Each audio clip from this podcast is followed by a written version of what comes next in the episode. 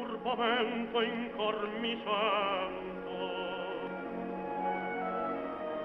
sento d'amor ardere il cuore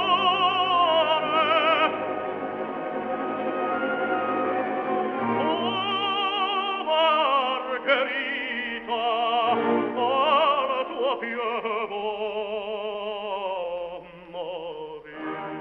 Первым же воспоминанием очень четко относится проигрыватель винильных пластинок и коллекция пластинок, которая создавалась, собственно говоря, у меня на глазах, и потом продолжила ее уже расширять и дополнять я, и по сей день я этим занимаюсь. Первое, самое первое впечатление я помню, когда папа принес проигрыватель, открыл эту крышку, э, положил пластинку и говорит, слушай внимательно, сейчас ты услышишь уникальный голос. Он поставил пластинку и зазвучал голос. Я маленькая, мне два-три года, но этот голос, вот он и произвел совершенно решающий поворот в моей жизни, поворот в сторону музыки. Это был Беньямин Джили, это была Каватина Фауста в его исполнении.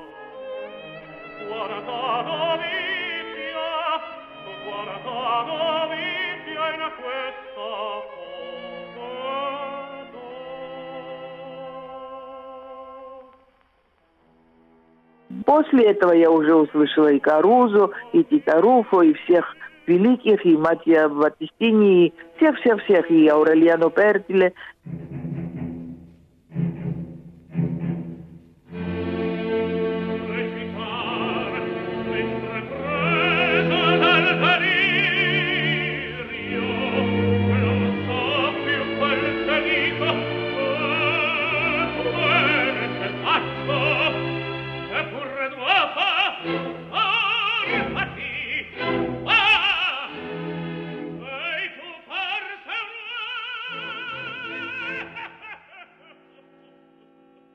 Я хочу также особо отметить и кино, в котором я и видела, и слышала мировых звезд.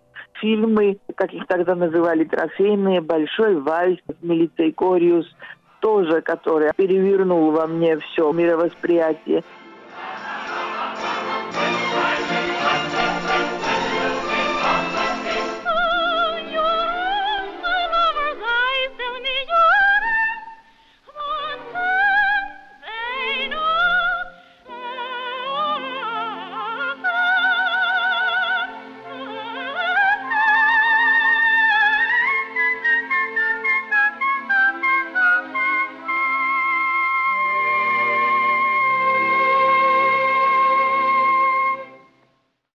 Каллас я услышала попозже.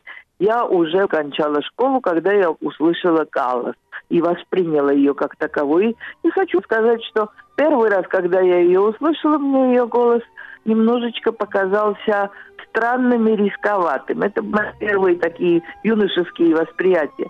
Ну, собственно говоря, на эту тему на сегодняшний день распространяться особо даже и не стоит, поскольку это уже и так известно, исследовано, доказано. Ее голос был необыкновенным, но он и не соответствовал классическим стандартам и представлениям о бельканто, о красивом пении, эталоном которого как раз в тот период являлась Рената Тебальди.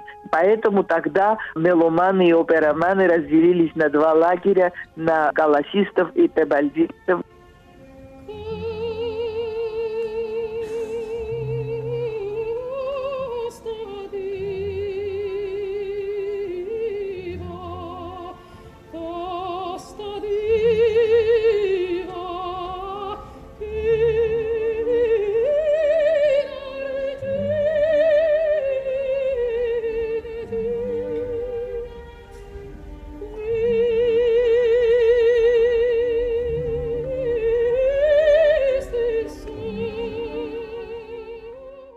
Нашей семье, и это в первую очередь шло от папы, он очень э, любил, ценил э, музыку и сам был очень музыкальным. У него был тоже прекрасный баритон. Он несколько лет проучился в нашей консерватории, но потом, когда обзавелся семьей, забросил консерваторию и занялся своим непосредственным делом. Но напевал он всегда, и мы регулярно ходили в театры, и особенно в первую очередь это касалось театра оперы и балета.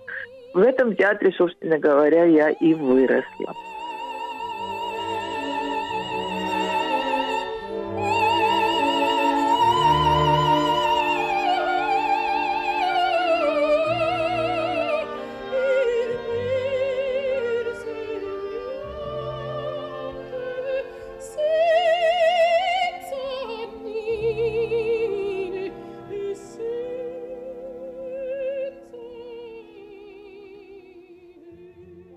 Вся моя жизнь связана с нашим оперным театром. Ну, конечно, и не только с нашим. У нас были потрясающие певцы, плеяда целая. И сейчас у нас очень интересная молодежь. Но вот что было тогда?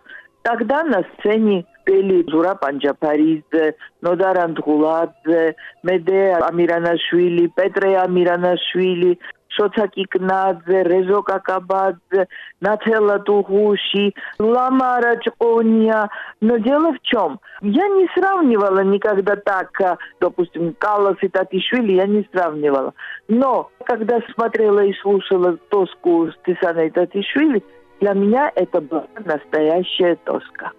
А это уже означает, что она меня абсолютно стопроцентно убеждала в том, что она поет так, как должна петь Тоска, играет так, как должна играть Тоска.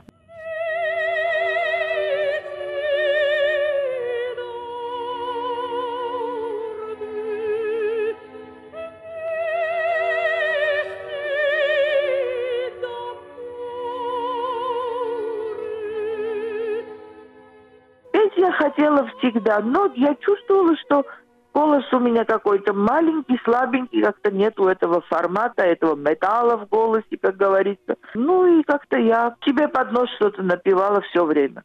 Но знала эти партии, которые слышала почти все наизусть. Это моя была потребность. А потом, когда я попала в, в город Йену, в университет имени Фридриха Шиллера, я вдруг почувствовала, что у меня, как сказать, прорезался голос, появился голос, субстанция появилась. Я обратилась в Ваймарскую консерваторию. Я там прошла прослушивание. Они меня хотели взять, но поскольку за мое -то обучение тогда платил Советский Союз, поэтому два у вуза он уже оплачивать не мог. И поэтому Ваймарская консерватория вынуждена была мне отказать. Ну, тогда я скажу вкратце, что я попала в музыкальное училище города Йены, и моим педагогом была потрясающая женщина, фрау Зигрид Ян, которой я по сей день, ей уже 95 исполнилось в этом году, поддерживаю теплые дружеские отношения. И вот я там стала петь. И там закончила с отличием. И дала сольный концерт Пьянской филармонии. И была у меня такая очень серьезная программа.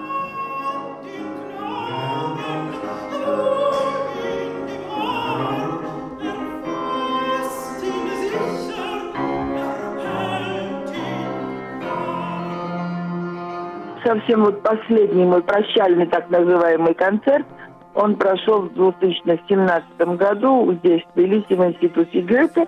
И одно произведение – это «Лесной царь» Шуберта на стихи Гёте. Вот это исполнение в Ютубе лежит доступно свободно для всех.